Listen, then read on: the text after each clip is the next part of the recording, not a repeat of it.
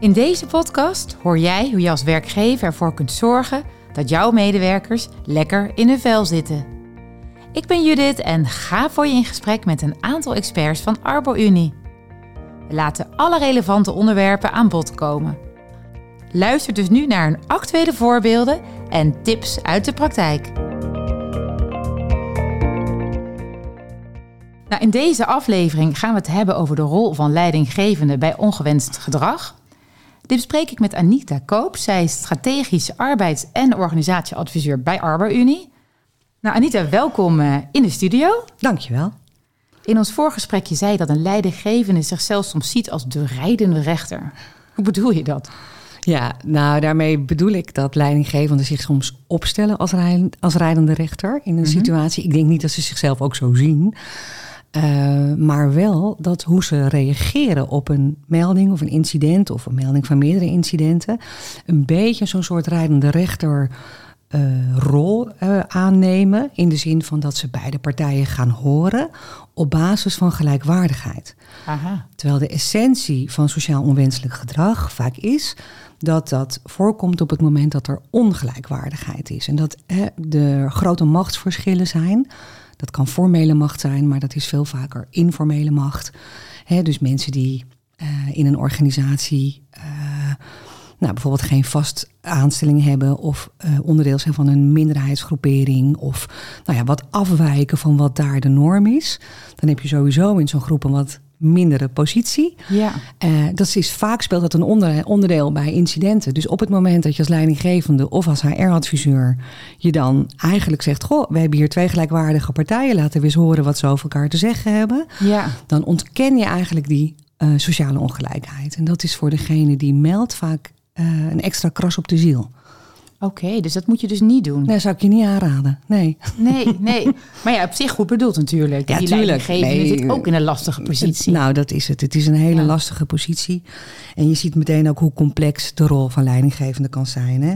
En het zou ook mooi zijn uh, dat als je voordat er incidenten zijn al hebt nagedacht over wat maakt het in onze organisatie uh, wat, welke mensen zijn extra kwetsbaar? Welke situaties zijn extra kwetsbaar?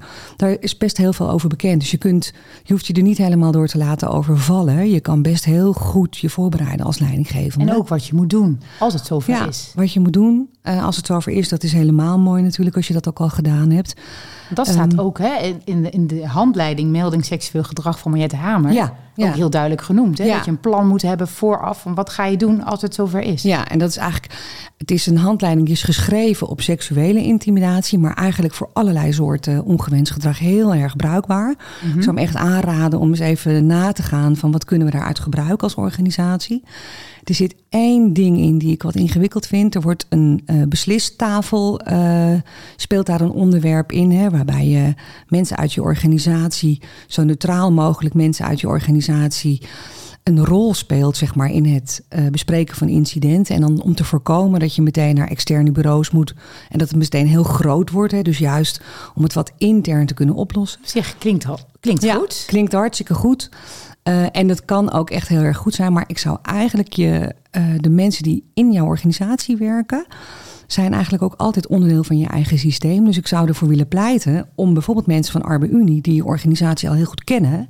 Zitten toch al in de organisatie? Ja, die zitten er vaak al in. Hè? En die kunnen dan ook de incidenten wat meer wegen of wat meer in maatwerk je adviseren hoe je kan reageren. Ja, in plaats van het gelijk heel groot te maken Ja, door ja. uh, per incident Ja. een externe partij in te huren. Ja, en wij blijven natuurlijk altijd in een adviesrol. Hè, dus je blijft echt wel aan het stuur staan als organisatie.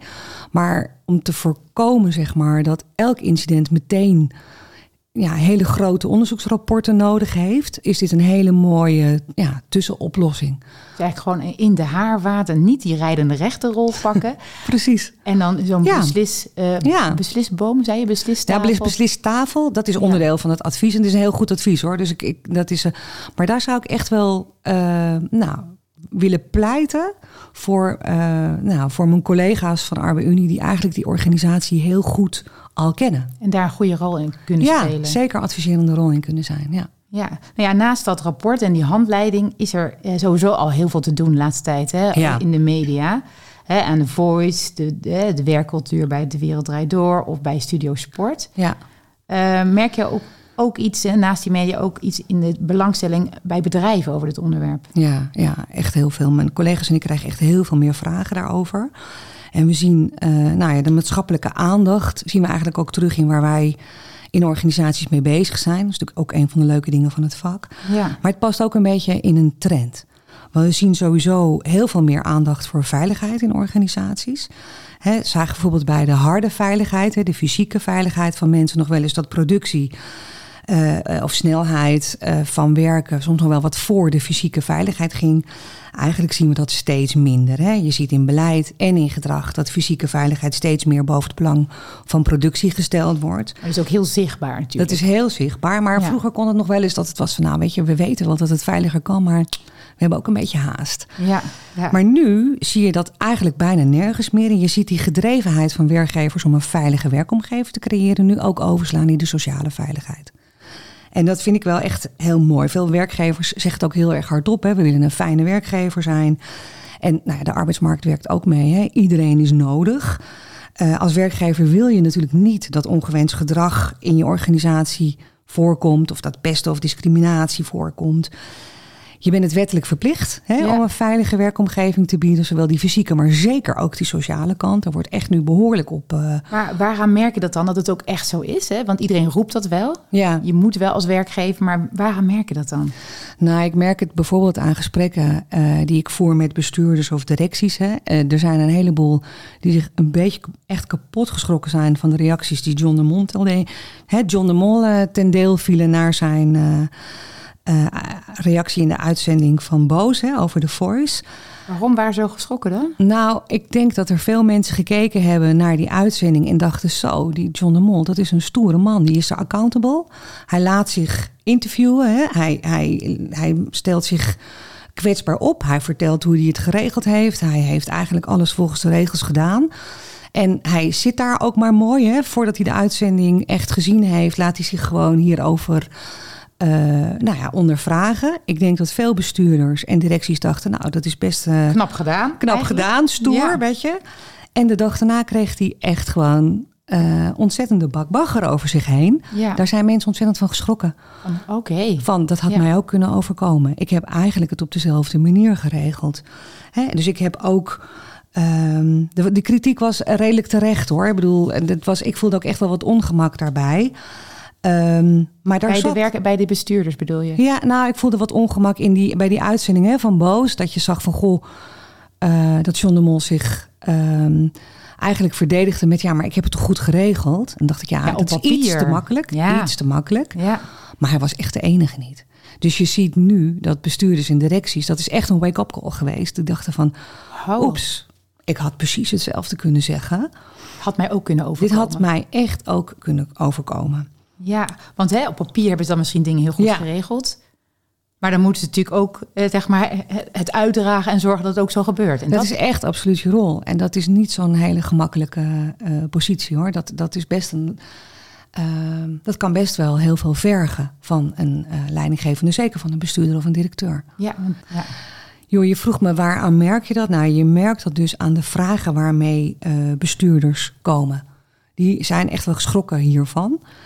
Ehm, En wat voor soort vragen eh, krijg je dan? Van nou ja, je, we krijgen bijvoorbeeld vragen van eh, hoe zit dat bij ons? Mhm. Hè? Eh, zijn onze loketten laagdrempelig genoeg?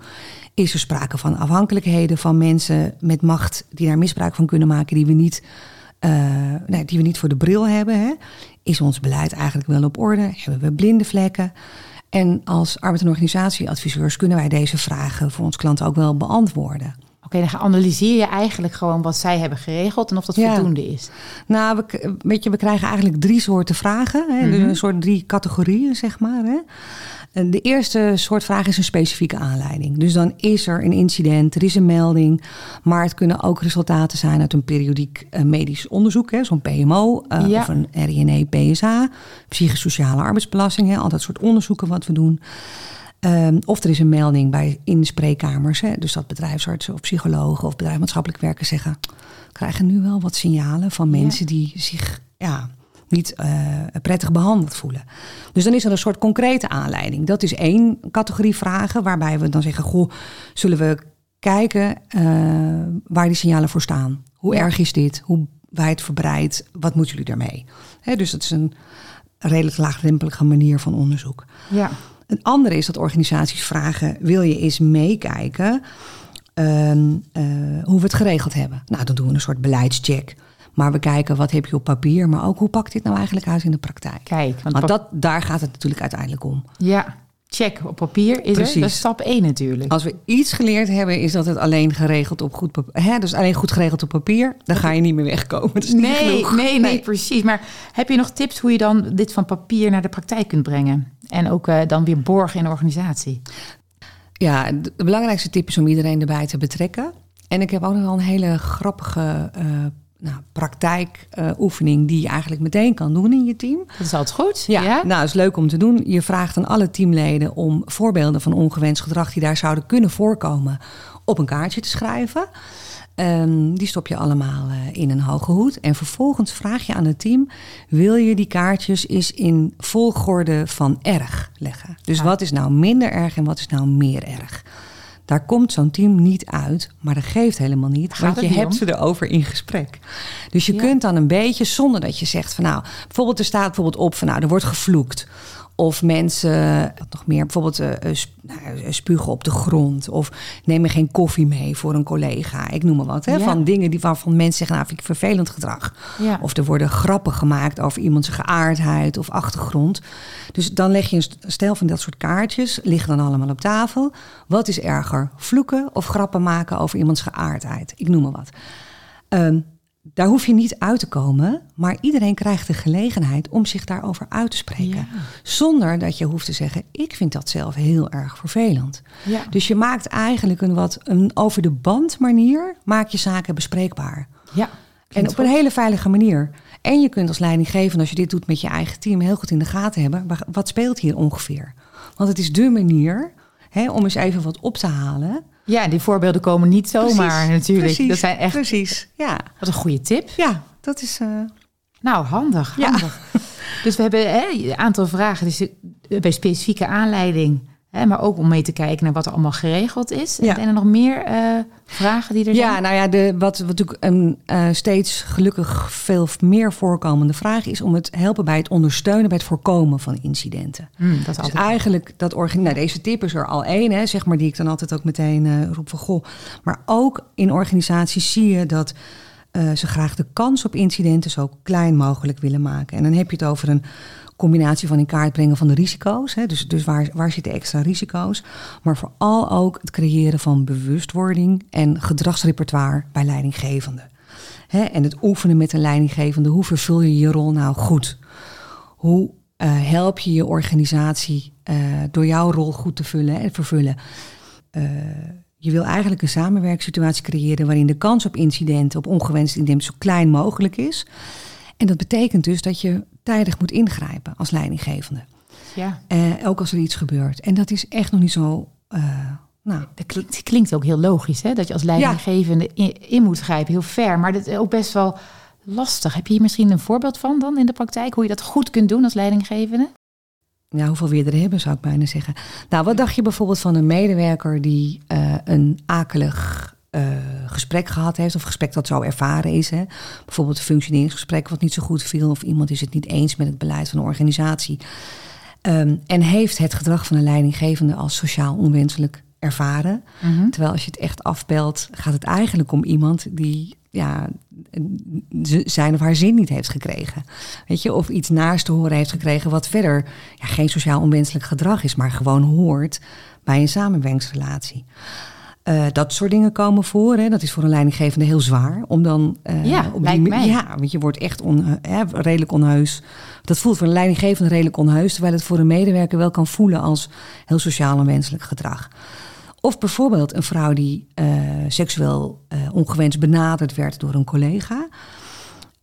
dat meldt. En dan wordt zij zelf overgeplaatst. Oh. Terwijl de collega blijft zitten. Heeft de organisatie hele goede argumenten voor? Want die collega heeft specifieke kennis of is heel belangrijk, heeft veel ervaring. Maar toch voelt het voor haar heel erg vervelend. En bovendien voor alle vrouwen die daar omheen zitten, die denken op het moment dat ik mij meld, Wordt dat betekent, dat ik overgeplaatst gaat worden.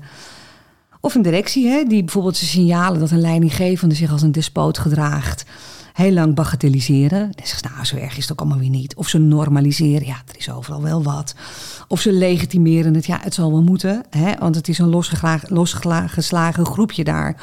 En die leidinggevende moet het weer wat in het gereel krijgen. Dus hij zal echt wel een beetje af en toe, eh, eh, nou, eh, eh, wat moeten doorzetten. Weet je, dan Ja. is er eigenlijk een directie die het wat, die wat wegkijkt hè, bij dit soort signalen. Ja, misschien ook goed praat juist. Ja, goed praat. Eh, Ja. Omdat ze er ook baat bij hebben. Hè. Dat, kan, dat, dat kan ook voorkomen. Pesterijen die afgedaan worden als grapjes. Nou, een broodje ham meenemen voor een eh, moslimcollega tijdens de ma- ramadan. Nee, Maar wat, hè? Ja. dat Of kan toch echt niet meer in deze tijd? Nee. Nee, ik bedoel, Nee. ja, het is ook niet voor niks sociaal onwenselijk gedrag. Nee, Nee, ja. het is echt heel, weet je, het slaat helemaal nergens op. Eh, en vaak zie je ook onmacht bij de leiding. Bijvoorbeeld omdat er vol continu gewerkt wordt, hè, dus ook s'nachts. En er ergens weinig bezetting is. En de ploeg een gesloten front vormt. Hè, dus of, of bijvoorbeeld ver van de, ja, uit zicht werkt met elkaar. Ehm, en zeker als er een groot verschil is in rechtspositie. Als er bijvoorbeeld eh, een aantal vaste medewerkers zijn die werken met collega's op nulurencontracten of op uitzendkra- met uitzendkrachten. Dan speelt er ook machtsongelijkheid in de arbeidsverhoudingen. Nou, als plagen dan pesten wordt, hè, dan is het best heel lastig om daar de vinger achter te krijgen. En wat kun jij dan als arbeids- en organisatieadviseur hè, bieden? Want er zijn best wel veel verschillende onderwerpen. Ja, en dat betekent dus ook dat het maatwerk is.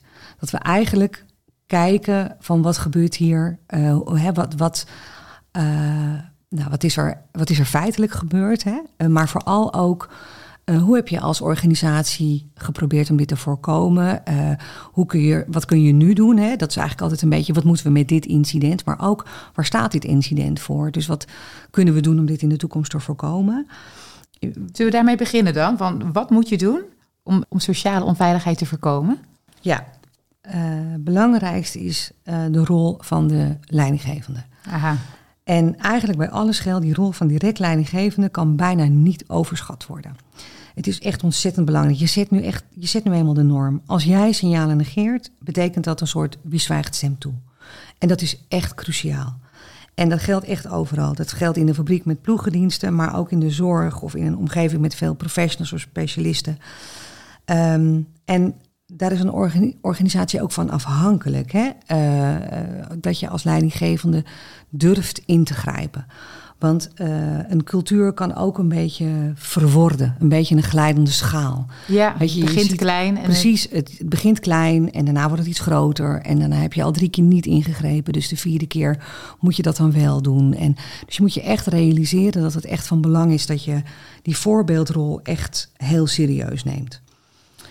En dat betekent ook dat de top daarin het goede voorbeeld moet geven. En eigenlijk, het is natuurlijk voor medewerkers ontzettend eh, belangrijk dat je die veilige werkomgeving creëert, maar ook als organisatie. We weten gewoon dat in een sociaal veilige omgeving mensen creatiever zijn, innovatiever zijn, meer risico's durven te nemen bij organisatieveranderingen, een stem durven te laten horen. hun stem durven te Ja. laten horen. En weet je, alle organisaties zijn eh, meer en meer afhankelijk eh, van eh, medewerkers die hun rol gewoon goed vervullen. En die in netwerken kunnen werken, die kunnen samenwerken, die ehm, eh, kunnen schakelen tussen verschillende rollen. Dat doen mensen als ze zich sociaal veilig voelen. Op het moment dat mensen angstig zijn en denken van nou, ik ga maar niet te veel opvallen, want dan, gaat, hè, dan word ik hier gepest of er gebeurt iets. Dat zijn niet je meest innovatieve, productieve medewerkers. Dus ook gewoon uit het oogpunt van eh, productiviteit en een goede organisatie neerzetten, is het ontzettend van belang dat je hier echt oog voor hebt en er werk van maakt. Nou, dat is een mooi pleidooi Ja, zeker. om daar wat aan te doen, inderdaad. Want ik eh, hoorde jou net ook zeggen, want het is niet onschuldig om niets te doen. Klopt dat? Nee, dat klopt inderdaad. Ehm, want als je niets doet, dan is dat ook een boodschap. Als je eh, niet reageert op iets, dan zeg je in feite: dat mag hier, dat is oké. Hè, Wij vinden dit hier oké. Ehm, en dan moet je heel erg realiseren dat dat echt eh, eh, zo ook wordt opgevat door medewerkers. En wat ik wel heel veel zie, is dat veel bestuurders en eh, mensen in directies 50 plus zijn en in een andere tijdsgeest zijn groot geworden. Ja. En soms ook een interne worsteling hebben van, goh, ja, hè, dingen waar ik dan nu op moet hè, reageren. Ja, dat vonden we twintig jaar geleden misschien eigenlijk best redelijk normaal. Of ik Ja. heb dat zelf misschien ook wel grappig gemaakt. Of eh, Maar waren andere tijden. dat waren echt andere tijden. Eh, en de boodschap is dus ook zeker als je leidinggevende bent, ja, jouw eigen individuele mening is niet de norm. Hè? Maar wat En- is de norm dan wel? nou ja, de norm is denk ik dat we in deze tijd heel erg veel respect hebben. En heel erg vanuit respect met mensen eh, willen omgaan. En in elk geval wordt er op de werkvloer gevraagd om iedereen eigenlijk op een gelijkwaardige manier te behandelen. Mensen zijn niet gelijk, maar wel gelijkwaardig. En dat wordt ook in de omgangsvormen eh, eigenlijk ja, min of meer ja, geëist in een moderne organisatie. En moet je dat dan vastleggen als bedrijf in een gedragscode of iets dergelijks? Nou ja, die gedragscode die, die komt er misschien aan. Hè. Eh, dat zou een wettelijke verplichting kunnen worden. Ehm, een gedragscode kan helpen om het gesprek in de organisatie te voeren. Maar eh, een, een, een, een stuk papier in een la doet natuurlijk niks. Nee. Dus dan moet je hem echt levend maken. En wat je ook niet wil, is dat er een soort gedragscode politie rondloopt. En eh, die continu op zoek is naar van, hè, schendt iemand hier een regel? Dat is ook niet wat je wil. Hè? Je Nee. wil echt een soort veilige eh, plek waar mensen gewoon onderling hun eh, omgangsvormen prettig kunnen houden. Maar waar iemand die een beetje afwijkt van die norm, dat daar ook ruimte voor is. Ik denk dat dat, dat, dat eigenlijk de, de, de, de crux is. Hè? Van mag je een beetje afwijken? Kan een andere mening ook eh, zijn plek hebben? Nou ja, ik zei al, het is niet alleen, je moet het niet alleen, maar je wilt het ook, omdat je dat, dat is gewoon voor je productiviteit en je en ook innovatiekracht. voor nieuwe mensen en de uitstraling naar buiten, zeker, denk ik. Zeker, natuurlijk. Je dat wil, het gewoon een ja, fijn bedrijf is om voor te werken. Ja, Nou, volgens mij is dat een hele mooie afsluiting nou, van eh, dit gesprek. Je hebt echt veel verteld, hè? Wat, eh, wat jij in de praktijk als strategische Ja. arbeid en organisatieadviseur oh, allemaal nog voor vragen veel meer vertellen. Ja. Ja, ze kunnen Ja. natuurlijk altijd even met contact met je opnemen. Zeker, welkom. Ja. Heb jij nog laatste dingen die je zegt, dat had ik eigenlijk nog willen, willen vertellen? Of dan gaan we weer tien minuten verder? Nee, ik, eh, ik denk dat we de belangrijkste boodschap echt gezegd hebben. Nou, als je werkgever bent of leidinggevende bent, eh, realiseer je dat je dit niet allemaal alleen hoeft te doen. Hè, en dat je echt gewoon om hulp kunt vragen. En dat de mensen van Arbe Unie vaak al in je organisatie zitten. En je ook gewoon in jouw situatie maatwerk kunnen leveren. Dat is nou net het mooie hè, van mensen die je organisatie al een beetje kennen. Ja, want alles is maatwerk, begreep ik ook. Nou ja, er zijn natuurlijk wel een soort, soort, soort leidraden die voor iedereen gelden. Maar de uitvoering van wat er nou bij jou wel of niet past in de organisatie, dat is gewoon vaak wel nuance en maatwerk. Ja, nou, hartelijk bedankt eh, Anita. Nou, graag gedaan. Dit was weer een aflevering van de podcastserie Lekker in je vel. We hopen natuurlijk dat we je hebben kunnen inspireren om met leefstijl aan de slag te gaan. En wil je meer weten over hoe je mensen lekker in de vel laat zitten? Luister dan naar onze volgende aflevering in deze podcastserie Lekker in je vel.